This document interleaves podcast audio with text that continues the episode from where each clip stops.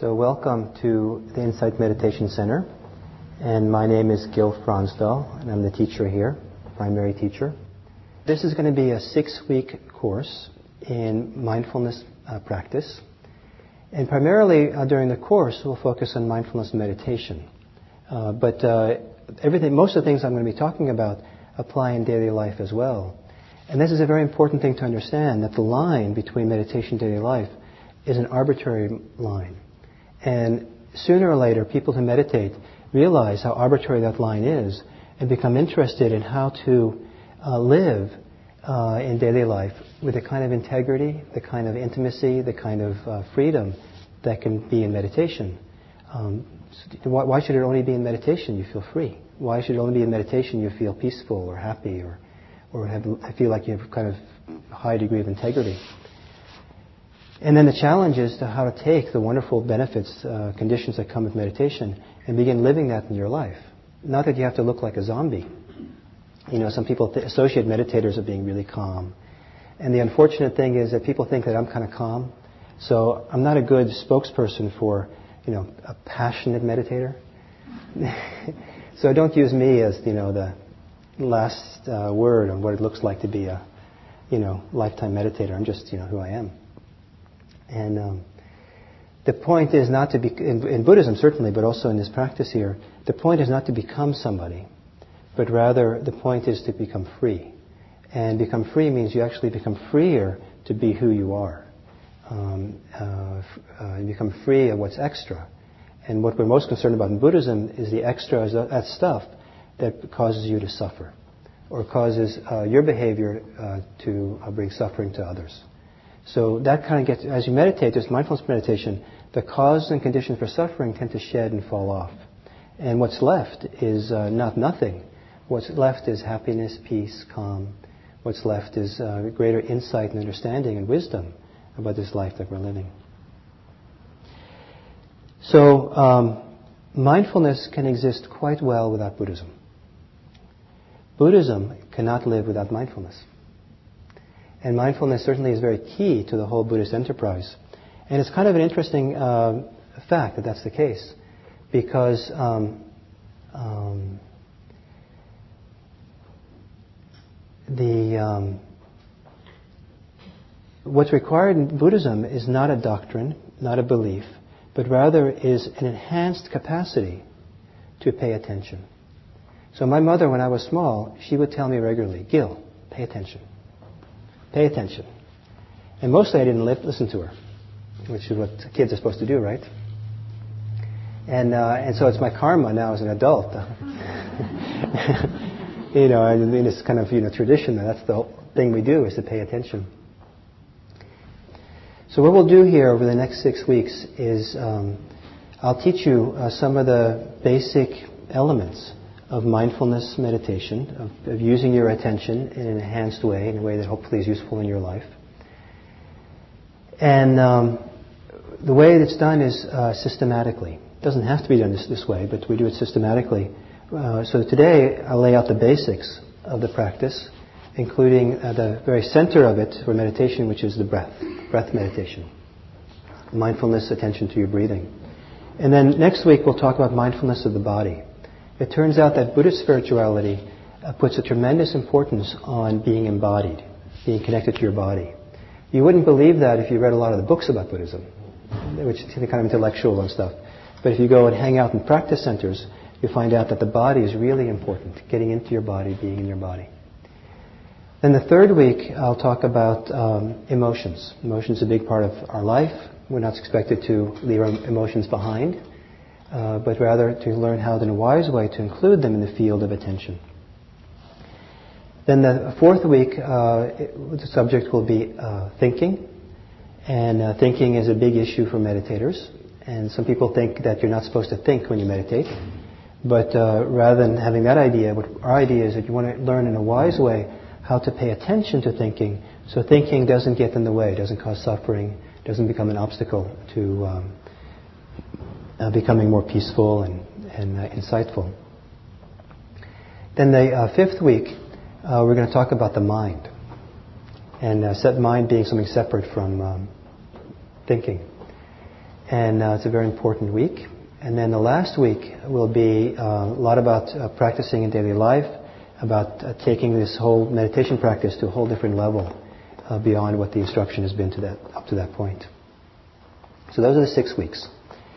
And um, uh, most of those weeks, uh, there's a handout uh, that uh, we'll put out at the table out there. And uh, this week, it's out there on the table now. It's this, this color here. Every week, it's a different color. And uh, it reviews some of the things I say in the class, and um, it also gives you some exercises you can do at um, at home during the week that kind of can can can enhance this experience here. This is also found on our website, uh, this handout, so you can download it from there somewhere.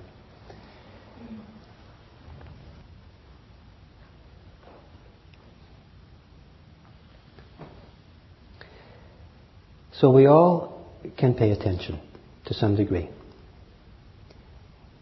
And if you pay a little bit of attention to how you pay attention, what you'll probably discover is that you'll pay attention for a short period of time, and at some point, you'll either get distracted from what you're paying attention to, and you'll go off into future thinking, past thinking, into fantasy, or if you stay connected to what you're paying attention to, you'll somehow start thinking about it.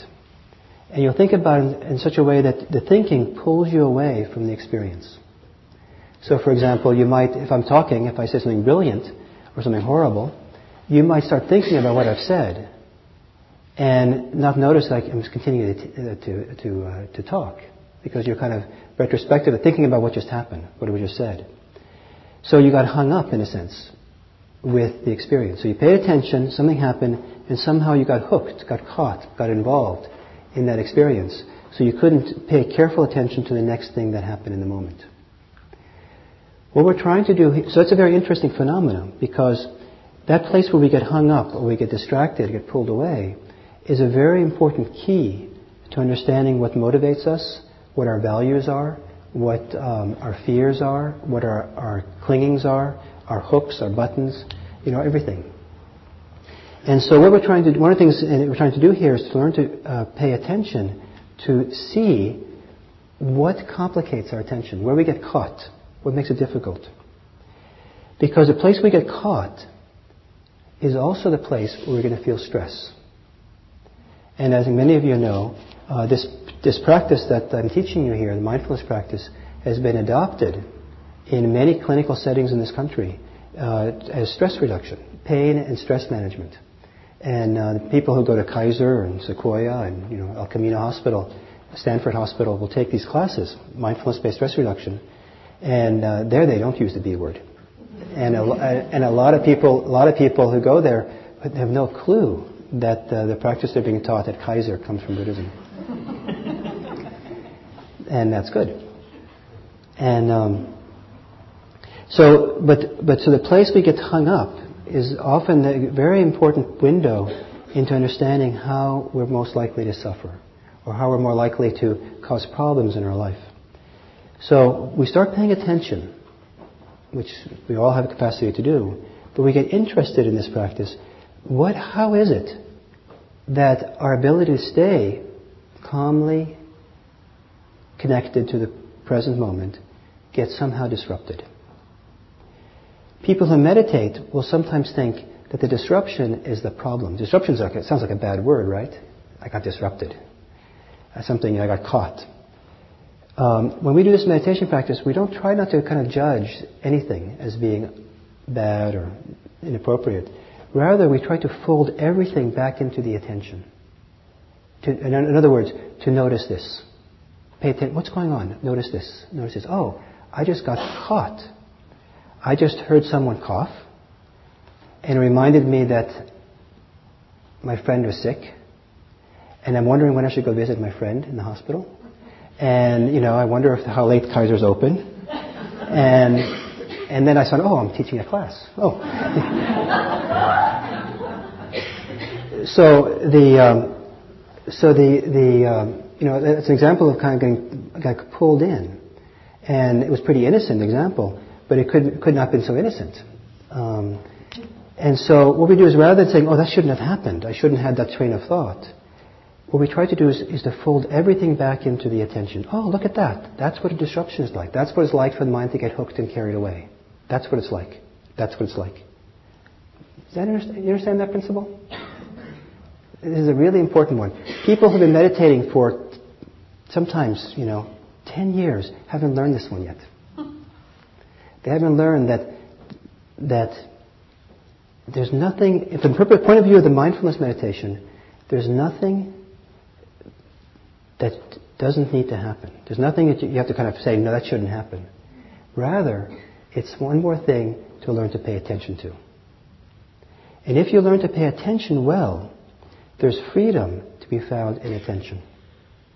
And this is one of, one of the things I hope you get a teeny taste for, at least an intuitive idea from in the course of the six weeks, that in paying attention, there's a way of paying attention where you are not caught, trapped, oppressed, influenced, driven by what's going on, inside or outside of yourself.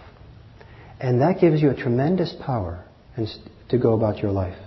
If you have the ability not to be pushed around by your inner compulsions or the pressures from the outside. And we learn this by learning how to use the attention in a new way. And I hope that this is one of the things we'll learn as we go along here. We begin in the mindfulness meditation with paying attention to two things to our posture and to our breathing. And, um, and with the idea that it's really helpful to have a good, stable posture and also a posture that somehow expresses an attentive state. Uh, it's really great to see like a little kid, like a little, toddler, little toddler who's gotten, you know, really good if, they, if they're kind of owning their diapers. So you, you, see, you can see their naked torso. And, um, and they've really gotten interested in something. They sit with this erect back, and they're so attentive and upright. It's so beautiful to see this you know, energy and awake and present. And sometimes you see it in adults, but uh, you see it sometimes really clearly in these, you know, uncontracted children's bodies sometimes. So, you know, we, meditation, you can be a meditator and be a couch potato. It's possible. And, um, and uh, however, uh, your whole meditation experience is, in, is uh, improved if you let your body be a support for your attention. So it isn't just a mental thing. You're trying to become mentally attentive, but you kind of put yourself in a posture where your body is more likely to be, um, you know, attentive. So I'll talk about that a little bit more in a moment. Um, and then uh, we use the breathing. And the breathing has a, wonderful quality of being um, continuous. Pretty much we're always breathing. And so it's always something to connect to. It's, it's, uh, there's a rhythm to breathing. It's, uh, it flows in and out. It comes and goes. And it's actually easier for the mind to pay uh, careful attention to something that's changing in a very subtle, quiet way. If you fixate your eyes and don't let your eyes move at all, you can't see very well. In order for the eyes to see well, the eyes have to actually move a little bit. They're constantly shifting and moving. So in order to develop strong concentration, it, there's something really wonderful that happens when you follow the breathing that has a nice rhythm to it. And you're watching, you're following the change that goes on with the breath. The breathing is also closely tied to our emotional life and our psychological life and our energetic life. And so much of how we live is affected in affects our breathing. So, for example, if you get afraid, your breathing gets sometimes constricted and tight. If um, you're re- really relaxed and happy, breathing tends to be more relaxed and fluid. Um, if you're nervous about something, you might breathe more f- uh, fast. Uh, if you're relaxed, maybe you breathe more slowly. Uh, there's all these different ways the, the, the, the, breathing shifts, partly to give you more oxygen or less oxygen, depending what you need. If you're attacked by a lion, you need a lot of oxygen. So the, know, the breathing knows what to do. You know, so if you're running a lot, for example, you, you know, kind of hyper, hyper, you know, hyperventilate a little bit. So um, the breathing is very closely tied. And so uh, as a person tends to connect to the breathing with their attention and follow the breath, one breath after the other, um, there's a reciprocal relationship with our attention and the breath. And it tends to um, uh, create a calming effect on us. It's not always the case. There tends to be a calming effect. And most people who follow the breathing and get into it will find that they become much more calm and peaceful than they were before. Um, the, it's very nice and helpful to become, become calm and peaceful. But in the mindfulness meditation, uh, we don't hold that up as the great goal to become peaceful. The goal is to pay attention. So if you get more agitated as you meditate, which sometimes happens, uh, then remember the goal is just, okay, let me pay attention to this. Let me fold this back into the meditation. Let me do mindfulness of uh, agitation.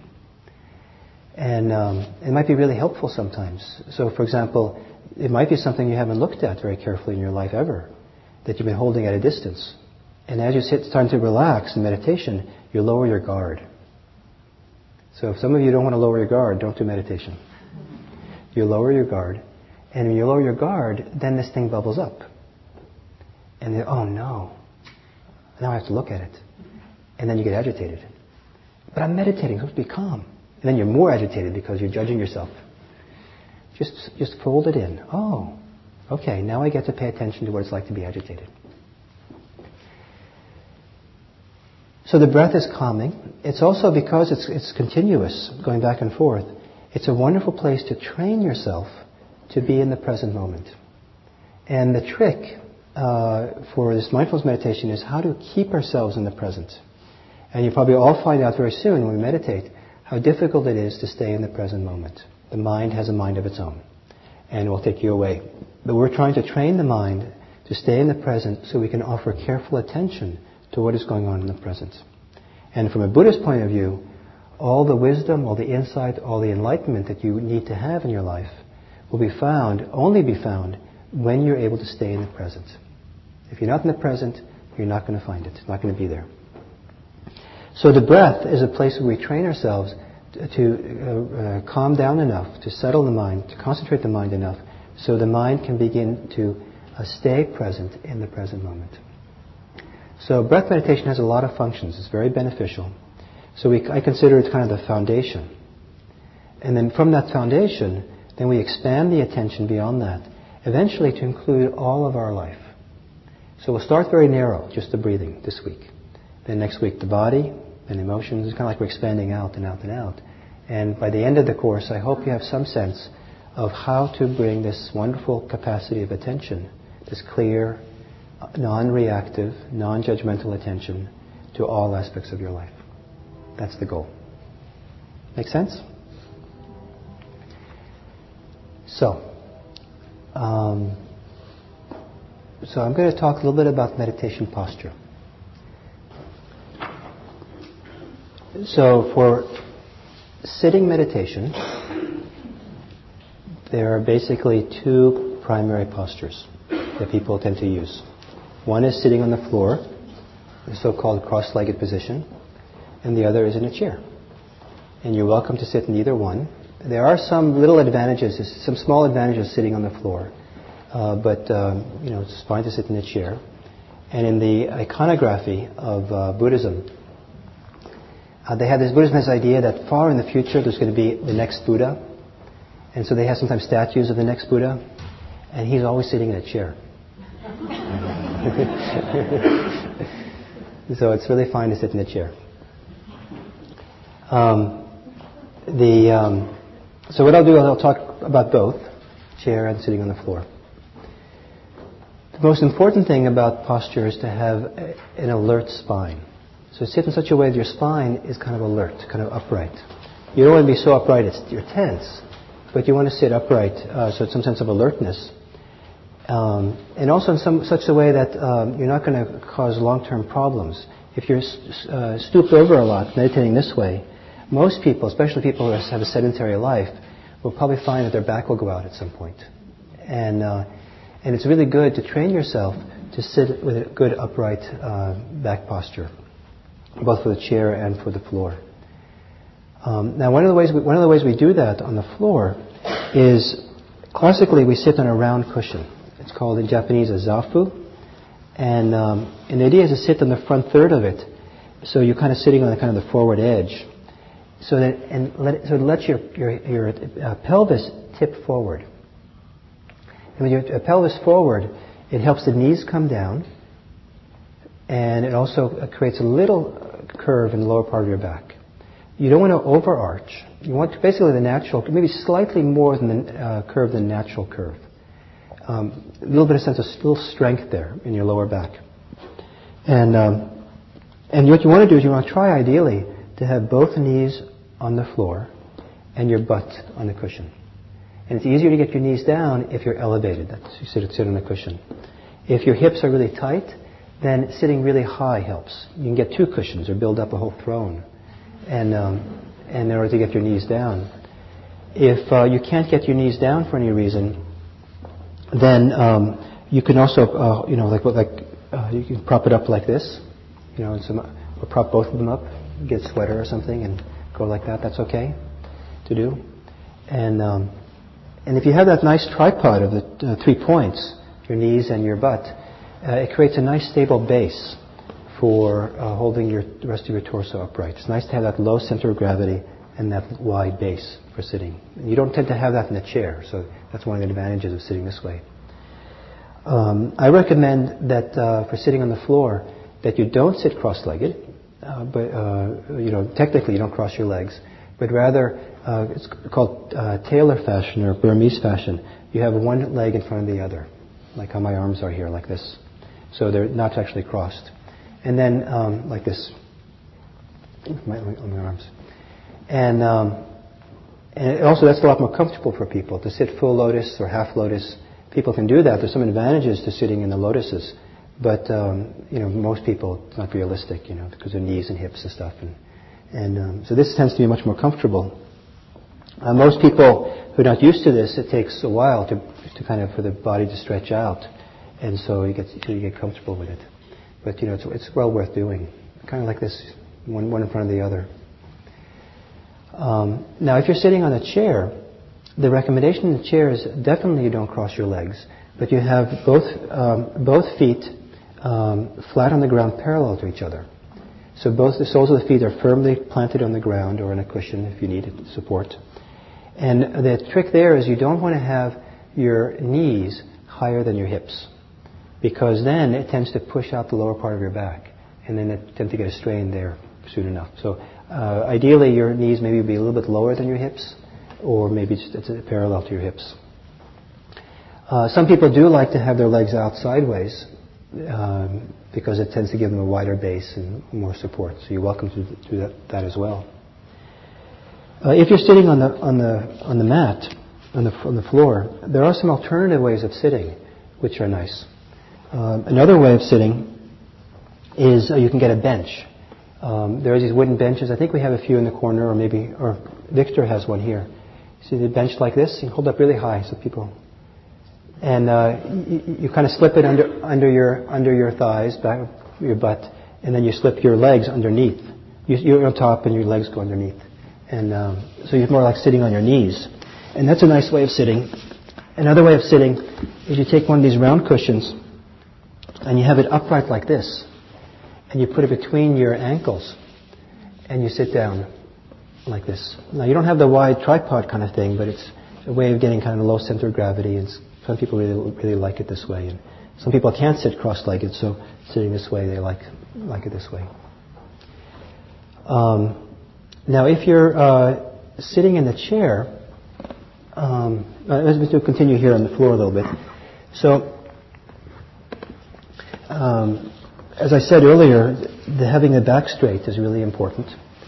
And uh, one way to help you do that, you can do this both on the floor and the chair, is you take your um, hands on either sides of your hips and on the, on the ground or on the side of the chair and push yourself up off the chair or cushion as hard as you can. And then um, as you let go of your arms, uh, let your shoulders kind of roll a little bit back. And probably you'll find yourself sitting straighter now. Your, your chest a little bit more open, your shoulders perhaps hanging a little bit more. And uh, that's a good, uh, probably more alert, erect posture than you had before. If you're sitting in a chair, the recommendation is, uh, if you can, don't use the backrest. Um, now, if people have all kinds of conditions in their back that require them to use a backrest, so it's fine to do that.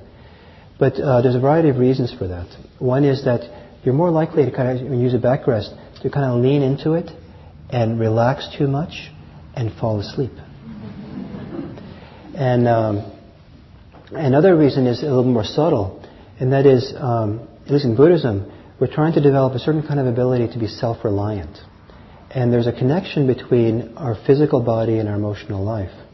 And uh, it's easier to discover how to be self-reliant emotionally or psychologically if you're self-reliant uh, physically. And so if you're relying on something when you meditate, uh, just you know, it's a small, subtle thing, but you know it's a little bit uh, more harder to you, you don't, get, that support to discover that inner self-reliance we're looking for. If you need to use a backrest, um, uh, what we prefer or to suggest to you is that you use the support as low down as your back will allow. So have some like a, you can have a, a, a, pillow really low down, so your lower back is supported, but your upper back is uh, free, or, or, as low as you can with your back. Now some people have to use the whole backrest, and that's fine. And in fact, some people here at our center, and actually one of our, one of the uh, uh, one of the people who teaches here at our center, um, uh, do their meditation mostly lying down because of uh, various kinds of injuries they have had.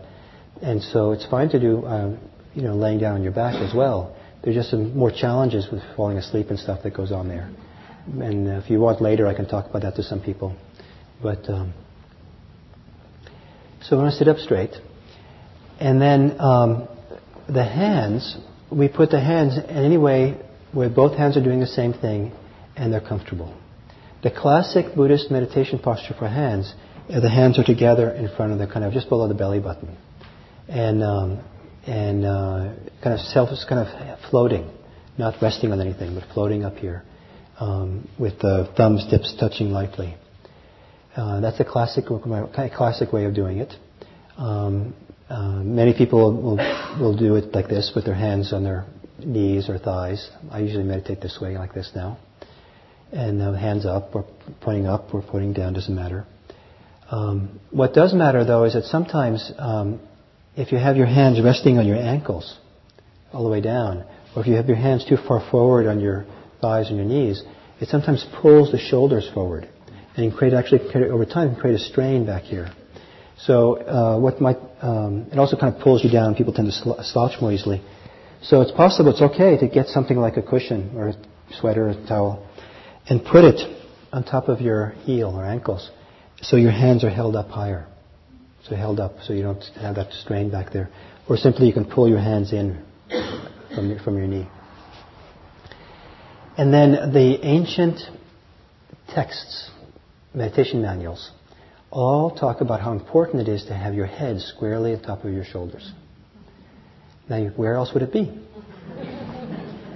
However, uh, it's very easy for people for their heads to fall forward or their chins to stick out like this, head go forward, or sometimes it takes turns to the side, tips to the side. But the idea is to keep it straight. And the, the, um, the ancients talked about lining up your ears with your shoulders. That's how it should be. So not forward. And also there's, an idea in Buddhism that if your chin goes out like this, it's usually a sign that you're lost in thought.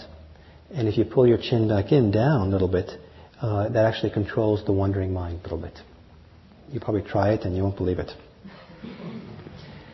Um, so there is also this idea that uh, it's good to tuck your chin back and down a little bit when you meditate. Uh, you can do the same effect by opening up space between your last vertebrae uh, and your skull. And actually, I like that you open open space rather than kind of pull down. Um, kind of puts the head in the same position. And um, in our tradition here, uh, we, uh, we instruct people to meditate with the eyes closed. It's not necessary to have the eyes closed. Uh, there are teachers in our tradition who do sometimes teach keep meditate with the eyes open. And often if people are really sleepy, we tell them meditate with your eyes open. Um, but it's nice. We recommend eyes closed. And uh, but if you've done other meditation practices before that involved eyes open and you're more comfortable that way, please you can do that. Um, and then um, the um, mouth is kept closed, and uh, it said that's helpful to have the tongue resting lightly against the palate, top of the mouth. So that's the basic uh, uh, elements of posture. Do you have any questions about the posture part?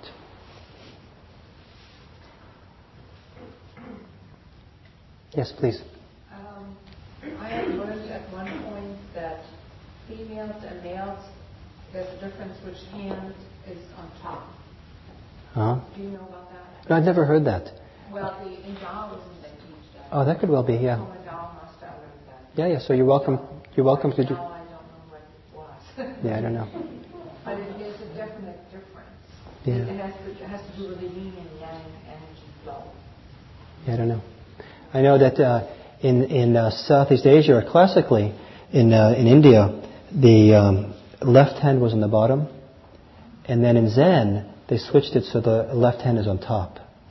And I think it's something so, so, so, like one hand is supposed to be more compassion, the other wisdom, and uh, and so you know there's some some theory like that.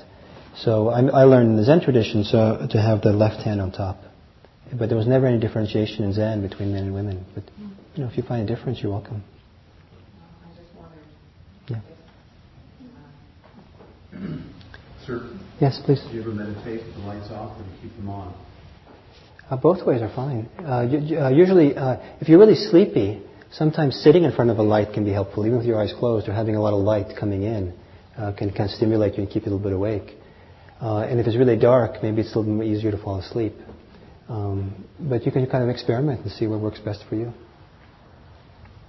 There's no hard and fast rule. Okay, so um, you got the basic posture. So why don't we're going to uh, uh, do a, a guided meditation. So uh, those of you who would like to try sitting on the floor, there's space here. There's more cushions up there. You can go get some, and um, otherwise you can stay in your chair. So get yourself into a, what feels like a stable and alert posture. Hopefully one that feels also somewhat relaxed. So this balance between being relaxed and alert is an important issue.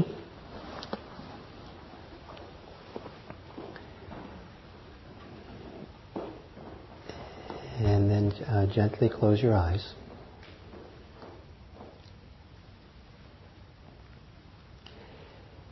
And then please remember that the most basic thing we're doing is simply noticing, knowing what is happening in the present moment.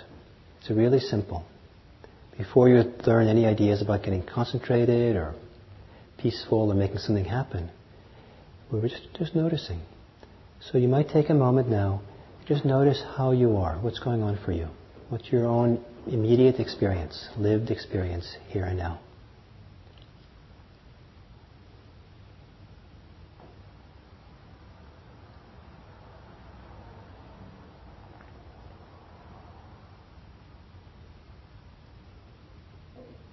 And as you pay attention to here and now, how easy is it to stay here and now?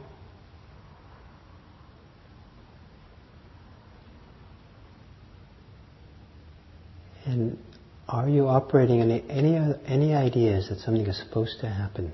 You're trying to accomplish something more than just notice.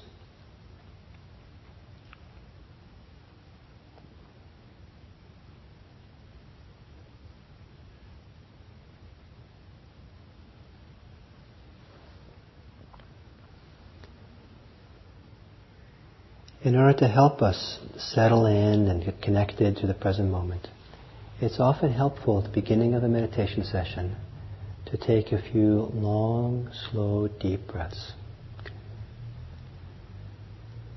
Breathing in deeply, and then as you exhale, relaxing your body.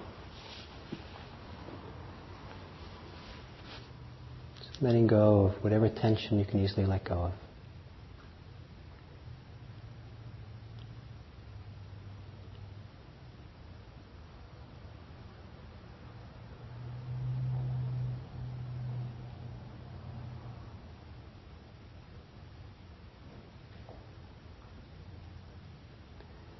And then allow your breathing to return to normal.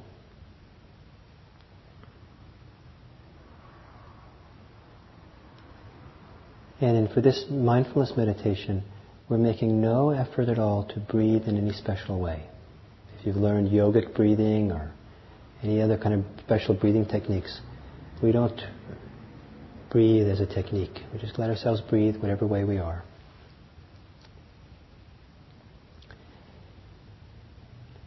And then also at the beginning, it can be helpful to kind of briefly scan through your body to see if there's any simple places where you can relax some of the muscles in your body. So it might be possible to soften your forehead, your eyes.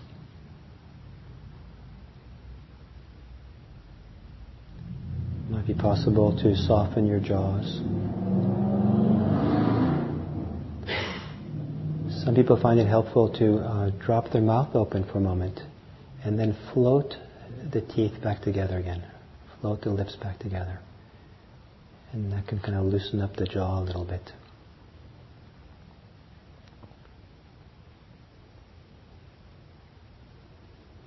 A number of people carry tension in their shoulders. Even if it's not possible to relax the shoulders, maybe there can be a softening around whatever tension is in your shoulders.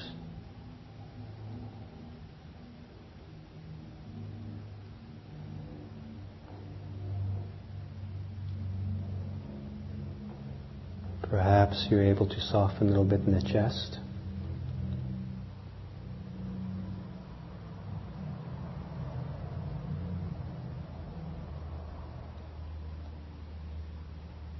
And also it can be helpful to relax your belly.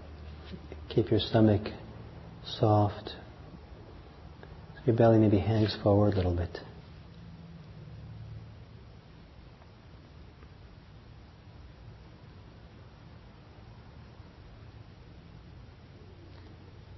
So first, breathing in deeply. And second, you're breathing normally and then just scanning the body and softening whatever you can. That's easy to soften. And then next, see if you can get a global awareness of your body. Don't try too hard, but just whatever broad awareness of your body that you can establish letting your attention wander around your body, kind of from the inside, feeling it, sensing it.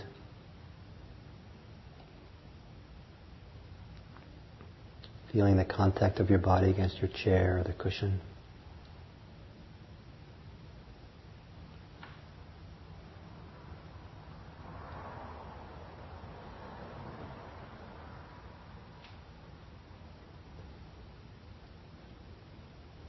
Then within your body, as part of your bodily experience, become aware of how your body experiences breathing. How does your body know that you're breathing or feel that you're breathing? What happens in your body as you breathe? What moves? What changes? What shifts?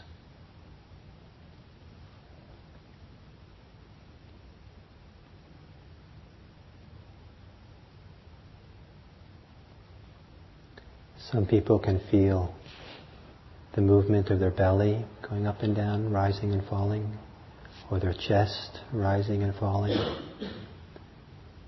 the rib cage expanding and contracting. Some people can feel the air coming in and out through the nostrils.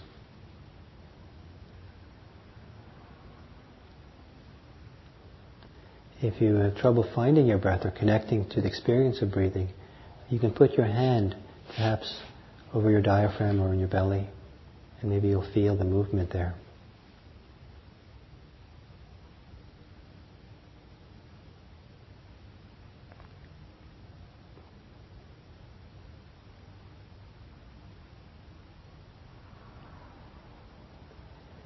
So wherever you feel you're breathing most predominantly in your body, let that be your home base. So you're going to try to cultivate your ability to stay in the present moment for the experience of breathing in that place. Feeling the shifts and changes and the in breaths and out breath.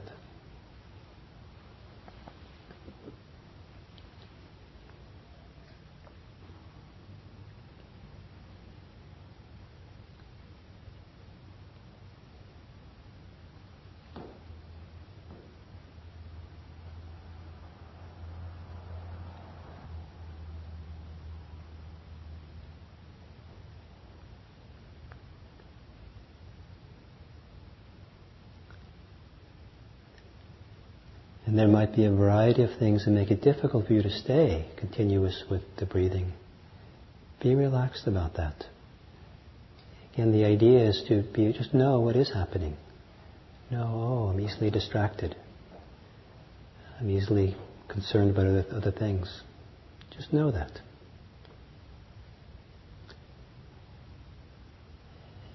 The mind so nat- so easily wanders off in thought.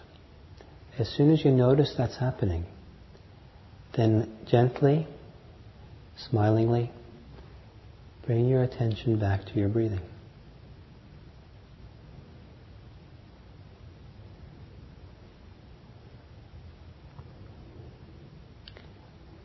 Take your awareness, your attention, enter into the experience of breathing as if it's something you can deeply trust. It's a good place to be.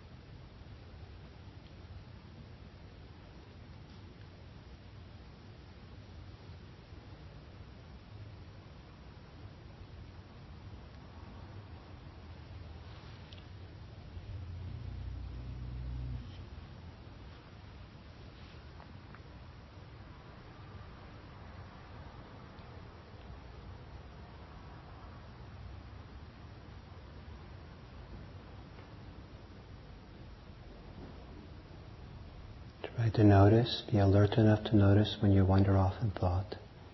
And then soften, relax, back to the breath. But when you connect to the breathing again, to stay with it, do it with a kind of some sense of determination to hang in there with the breathing. So you can hang in there with the rhythm of many in-breaths and out-breaths in a row.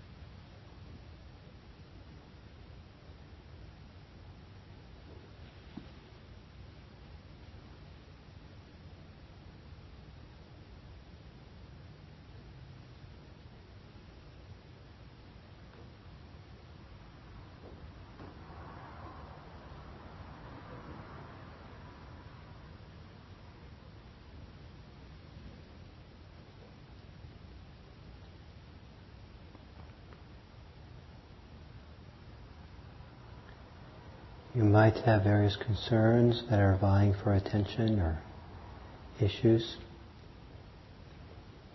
See if you can let them be in the background. And in the foreground, you're just kind of tuning into the breath, being with the breath, being with the rhythm of breathing in and out, being with the physical experience of breathing. Perhaps as you do that, just being with it, is a little bit more cal- calming or settling.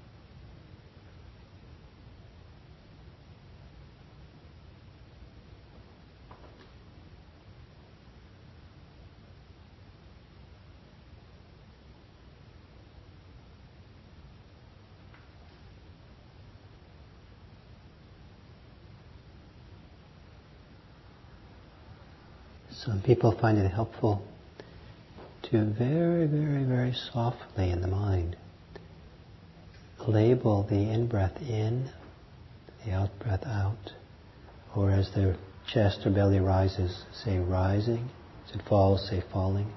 Just a very quiet whisper in the mind that just encourages you to hang in there, stay present instead of getting distracted.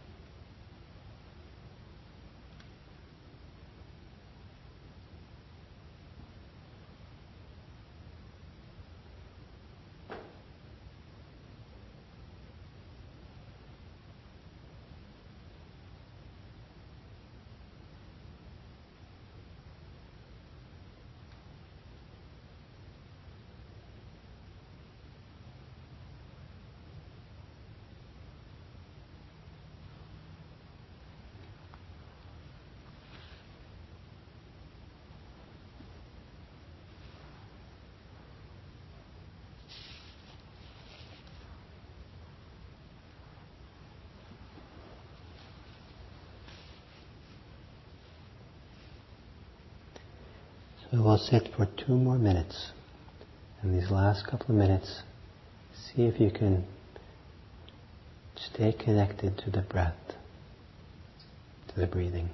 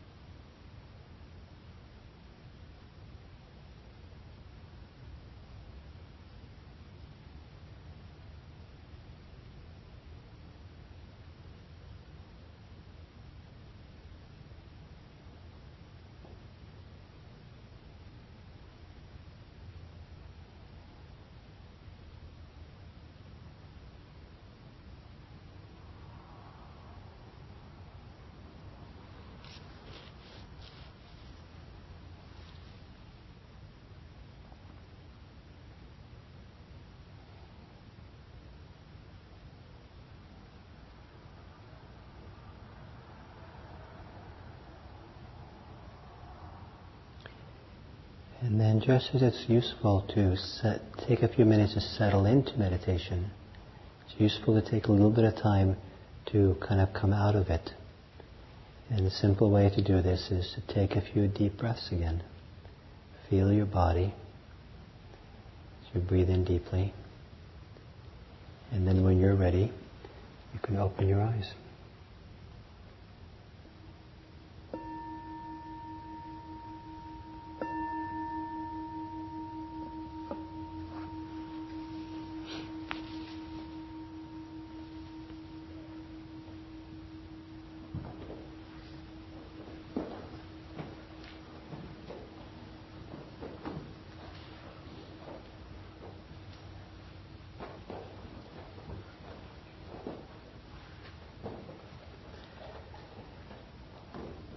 I to emphasize that mindfulness of breathing, breath meditation, uh, works when it doesn't work. So it works in a sense if you can stay with your breath. You might think that you you would say, well, it didn't work because I couldn't stay with my breathing. When it doesn't work, well, the primary thing we're doing, remember, is not staying with the breath, it's paying attention. So when it doesn't work, you, when you can't stay with the breath, then you're supposed to notice what it is that's making it difficult. What's going on? You're concerned about something, you're thinking about something, you're feeling something, something's going on, and you notice what that is. And if you notice what the, what's, what's making, making it difficult for you to be present, you're doing the practice. So either you're present, there's three options. Either you're present, or you're not present, in which case you don't have any problem. you're not present, you know. No problems. Um, and then the third option is that um, you're present enough to know what's challenging you to be present.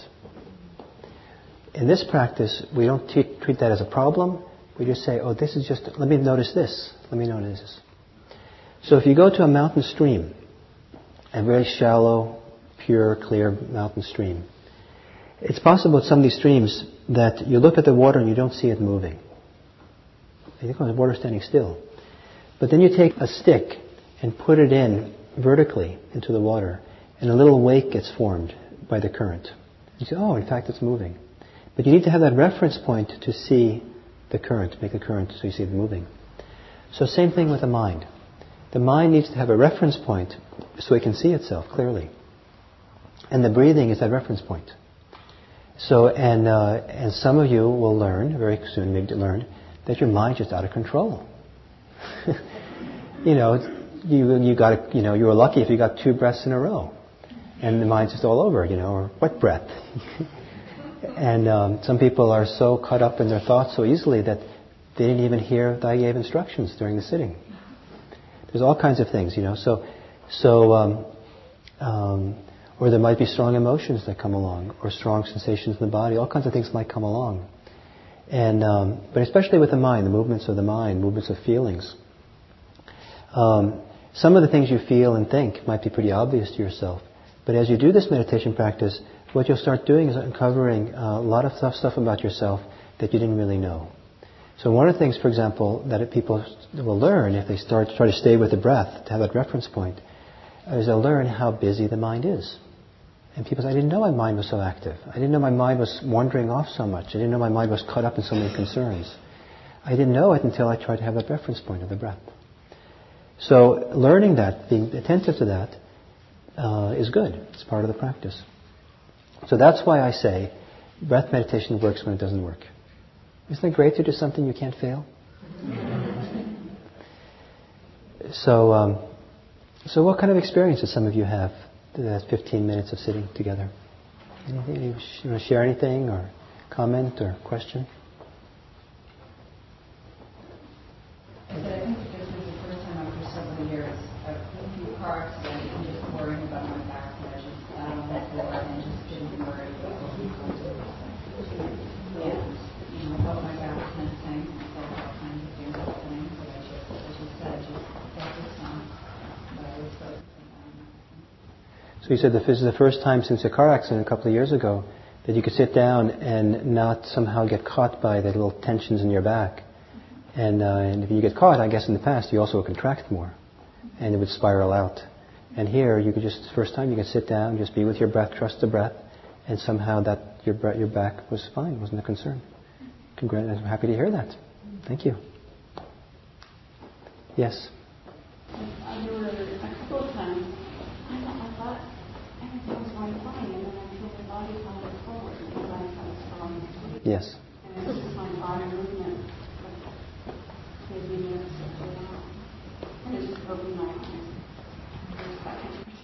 Uh-huh. Yeah. It's it's common, you know, if you're going to, uh, anybody who meditates sooner or later will start uh, experiencing the falling asleep meditation. And, uh, and uh, people who are new to meditation, it sometimes happens because the habit, uh, most people's habit is when you close your eyes for any length of time, it means you're going to go to sleep. So that habits can kick in. So it take a while to kind of overcome those. The other thing is that um, it's said that uh, a lot of Americans are sleep deprived. And uh, I think there's a lot of people, a lot probably you, who probably need to sleep more than you need to meditate. Um, so, um, so the uh, so you could um, uh, now you could open your eyes. Uh, that's one thing. You can also kind of arouse more physical and or mental energy to kind of keep yourself more alert.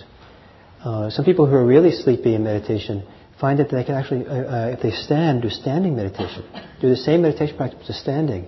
Uh, that tends to keep them awake and alert and keep them going. And at any point, uh, anybody here at IMC is welcome to stand, do standing meditation. You don't have to do it sitting. You know, if you feel like you need, need that energy to stay alert. Um, the um, sleepiness is, you know, part of the territory people have to work with. Um, and opening your eyes can help. Yes. Um, I, I would like to read when you said it was only two more minutes to go. okay, I was just saying that um, I was relieved when you said there was two more minutes to go, even though I was really enjoying the experience and trying to stay focused. And I was curious to know, obviously this is something we need to practice. And do you have suggestions about how we might um, build up over time? Uh, great. So, um, uh, so th- uh, this, this uh, six-week course works best if you go home now and meditate every day. After the six-week course, you can do whatever you want. But uh, you can do whatever you want now also. But but the um, it just works better because it, it actually builds. And if you go home and try to put this to practice, you get some experience on it with it. And what, what you'll learn over the course of the week uh, will actually be a foundation for next week. It turns out it's easier to pay attention to your uh, body if you have ability to pay attention to your breath. It's easier to pay attention to your emotion if you have an easy ability to pay attention to your body. And it's easier to pay attention to your thoughts if you have an ability to stay, um, be attentive to your emotions. And it's easier to pay attention to your mind if you have an ability to pay attention to your thoughts. So it builds, right? So anyway, so there's some more familiarity you can get over the week. So I'd encourage you to, uh, the first week, uh, every day to meditate 20 minutes. And if you're new to meditation, um, do 20 minutes. And uh, if you're not new to meditation, you could uh, do more if you want. But do 20 minutes. And then, um, for, and then uh, next week, I'm going to suggest 25 minutes, and the following week, 30 minutes. And then I think we level off at 30 minutes. And then afterwards, you can decide to go back if you want. So that's my recommendation, if that's possible for you. Um, the um, uh, many many people find it most useful to meditate early in the morning, uh, before the kind of the day begins and kind of society wakes up a lot and your phone's likely to ring or stuff. Um, it's, you know, it's an ancient tradition to get up early in the morning and meditate. Some people find, for whatever reason, for many reasons, that uh, the late afternoon or the early evening or late evening works better for them. Find what works best for you.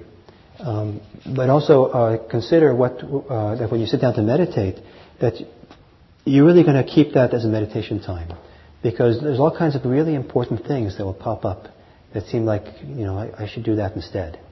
Like it might occur to you that it's really necessary at this moment to defrost the freezer.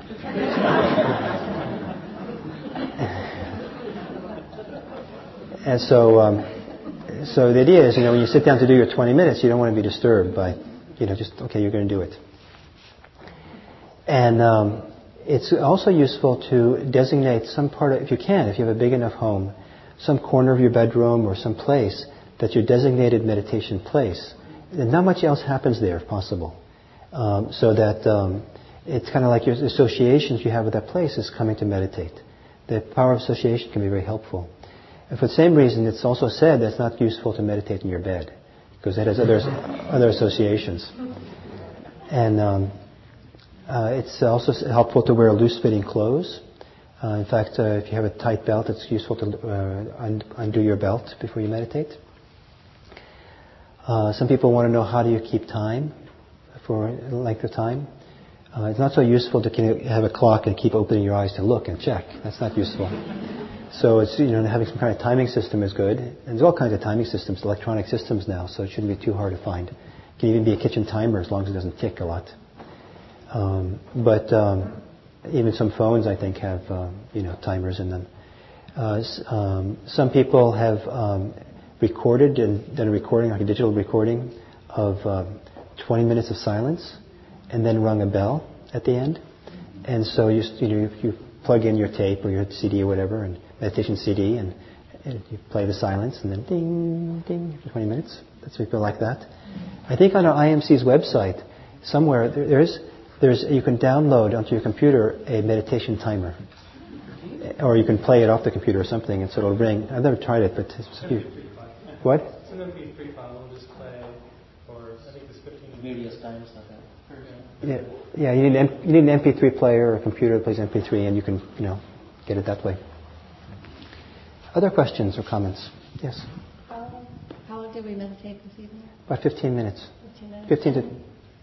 Do, we, do you recommend ever listening to music, like meditative? Ah, do I recommend music or something? No. now, it's uh, certainly wonderful to meditate to music. and it's wonderful to you know you know all that. But the idea is uh, here. There's something very different we're trying to do here with this practice here, and that is to discover how to enter into a present moment state of attentive and clarity and calm without being helped. And uh, you can be helped, but then you have a crutch. And we're trying to do, find out how to do it ourselves. And, and the, the, the, the um, what that requires of you is to really learn yourself really well. If you're using something else as a prop to help you, you actually bypass that self-learning that has to happen that allows you some kind of spiritual depth. So we actually, so some people like guided meditations. It's fine to use them some, but in the long term, you're aiming at a situation where you're just relying on yourself. Now, after you've done your 20, 20 minutes of meditation with us this way, then you're welcome to do 20 minutes with music. you, you, you, know, you know. Yes. So I found myself kind of using a mental prop. I believe that you or someone I've heard in the past uh, suggested, which was to stay on the breath by counting the breath. I was counting up and down and 20 and back, and that just really helped me stay on the breath. But is that cheating? yeah, uh, it's allowed. It's allowed. It's, uh, we consider it more of a concentration practice. And I sometimes teach it to people. I did it for years, breath counting. Is what I was taught in Zen. And uh, it's a great practice. Um, it, um, we think of it more of a concentration practice than an attention practice. However, I've, i teach it to some people when their minds are just really out of control. There's, you know, this is like just they just going off all the time, and and then the counting can really help kind of ground a person, anchor the person. So you're welcome to do it. The usual way of doing it is to count one to ten. You can do it your way, but one to ten. Each breath gets a count of one. So one, two, three, and um, and then um, when you get to ten, you start over again at one. If you lose count in the process of going up to ten, don't think about, don't try to figure out where you're at. Just go back to one. And if you get to 12 or 13, that's a sign that your mindfulness has slipped. and um, so, but what, what, instead of counting, what our tradition uses is what, what we call mental noting or labeling. Remember I said use in, out, or rising, falling? Uh, um, um, an idle mind will get in trouble. So the mind kind of wants to think. So it's kind of a bit hard to kind of stop the mind from thinking and getting caught by your thoughts.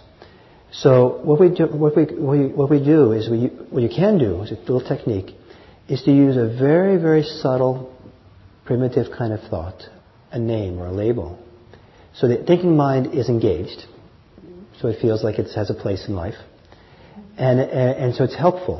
So so it's, it's so it's encouraging you stay there, stay there, stay there, pay attention there. So with the breathing, it could be in as you breathe in, out as you breathe out. And it's very, very soft, super soft. It's almost like you're doing nothing at all. Um, but it's mostly just like this little, little puff that's encouraging you. Stay there with the in. Experience that in breath. Experience that out breath. Some people prefer, the way I was taught in Asia was, was to label it rising, falling. So as this belly or the, or the chest rises, say rising. As it falls, falling. And um, again, so it's a way of, so that way the, the thinking mind is not idle, it's engaged in the process in helping you. And some people find that helpful. Yes? I found something very interesting tonight. I was just wondering if you could address it a little. Um, and it, maybe at some point we'll be talking a little bit about physical ailments at all. Um, it's a little while ago when I was meditating and I was starting to, I noticed that I, I had this stomach problem that seems to gurgle a lot, right? And as I practiced through my Tai Chi and was practicing my breathing techniques and things that I do, um, I was able to, it subsided. And then I've had a really nice two months worth of nice rhythmic breathing, able to meditate, feeling comfortable. And tonight, I really appreciate getting into the position and feeling it all the And then I started in, and I was, it, it started up again. And so I'm thinking, well, I tried all my little feel the stomach, feel the in, and finally I, I, I focused, as you had stated, on the situation and just kind of like let my breathing take over. And it was a total breathing I had not, I had not even experienced. It was a very almost quicker, shallower breathing. And it wasn't one that I normally would have been comfortable with, but it worked. Great. And so does the body fall into its own rhythm? I mean, I, I would think that the body would fall into it and help correct physical ailments, but is, does that make sense to you at all? Or? I understand you. Uh, few things. One is that uh, there's a lot of physical ailments that are uh, either come from or are strengthened by stress. And in fact, you know, stress kind of finds the weak link in the system. And so wherever your weak link is, your stomach or your heart or something, stress can somehow, it's not like stress is causing the problem, but it's the weak link, right? So um, uh, something like meditation, which can relax and let go of a lot of stress, um, can um, can you know stop that stress, can stop that kind of. Uh, uh, doesn't I mean some ailments can get a lot better with meditation. Uh, some heart conditions, a lot of things. There's no guarantee. I'm not a doctor. Um, and um, but more than that, as a person really gets settled into the present moment and starts developing some concentration in the present moment, not only are we not producing stress, we're actually doing the opposite. They're starting to produce all kinds of chemicals and, and, uh, and energies and emotions that are actually healing in and of themselves. They're very helpful. Good energies. There's joy, there's rapture, there's uh, deep states of peace, there's good energy that kind of begins coursing through the body, which can be healing and helpful. But there's no, no, no way of knowing whether meditation is going to help any particular individual for their particular issues. And, and in terms of the breathing, uh, when we do mindfulness meditation, um, mostly we just trust the way we are breathing. And if it's shallow and fast, we just tune into that. Like, okay, this is what it, now I'm learning to pay attention to a fast and shallow breath. This is what it's like, as opposed to trying to shift it and change it. And then if you just use your attention, attention is kind of like a. Um, I think of attention, awareness, as kind of like giving something room to unfold. So I'll tell, I'll tell a story, uh, and then um, we'll go home.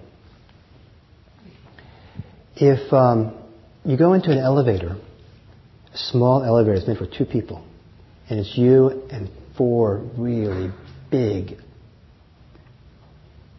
ugly, disgusting people with ketchup down their shirts and stinking and all that. And you have to squeeze in there between them all, and you know, and they're like, you know, you're as high as their belly button, right? Just, you know, you probably feel claustrophobic, and you're happy to get out of the elevator. Now, if you go into a huge cathedral, and the four of you, the five of you, the four, four big people and you, and they're spread out evenly throughout this huge, you know, cathedral, then it's easy to love all humanity.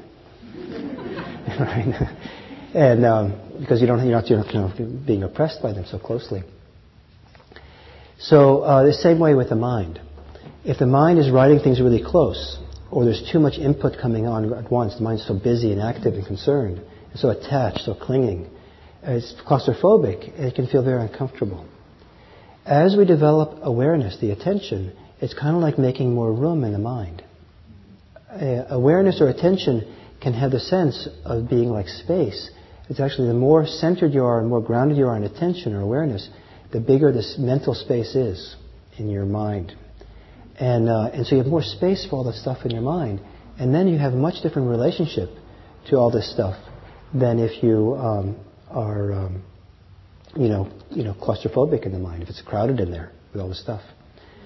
And um, so as we make room in the mind, then some of the mental and physical uh, structures in the mind that need to unravel, need to unfold, need to evolve in some way, have the space in the room to evolve or change or unravel. Some of the things that happen uh, will unwind. Uh, sometimes giving space or awareness to what's going on, just noticing it, giving space, allowing it to be there. It's kind of like pulling the the um, the cork from out of a bathtub full of water. The water will drain out. So certain tensions, certain things will just drain out. Other things will grow and develop in that space. And so there's beautiful qualities, uh, wisdom, um, clarity, integrity, patience, concentration. A lot of things will develop and grow in that space. So um, the awareness is uh, bringing awareness, attention to what's going on, learning to be relaxed in that attention. So you're relaxed with what's there, even if it's uncomfortable. Even what's there, there is uncomfortable being relaxed, paying, being relaxed in how you pay attention to the discomfort, in a sense, creates that space. And then, uh, what I, I, think a lot of meditators learn, you learn to trust the innate uh, wisdom or the innate intelligence that can unfold towards health. It's almost as if there's an innate movement towards health. Um, even if you're dying, uh, the uh, uh, people who die who meditate uh, we'll find that spiritual life or meditative life can actually move people as they're dying to a certain kind of um, um, wholeness. So you might not cure the illness, but you become whole. So if you're going to die, it's nice to die whole rather than fragmented or something else. So there's an, there seems to be an innate intelligence that kind of moves towards wholeness. And, and so you need to get, a lot of it has to do with getting out of the way. Getting out of the way. And meditation is one of those ways that helps. But you can't get out of the way and not be present. You have to get out of the way and be present. You have to be present and then get out of the way. So, so there's a thing of attention. Pay attention and be relaxed about what you pay attention to. Include everything in your attention and then be relaxed about what's there. Does that make sense? Probably not that much. it's supposed to, you're supposed to learn how it makes sense over the next weeks or months or years. so it takes a while to get the hang of this. So thank you for coming. Uh, it was nice to have you. And uh, so next week we'll talk about how to include the body, which includes some degree talking about physical discomfort as well. Thank you.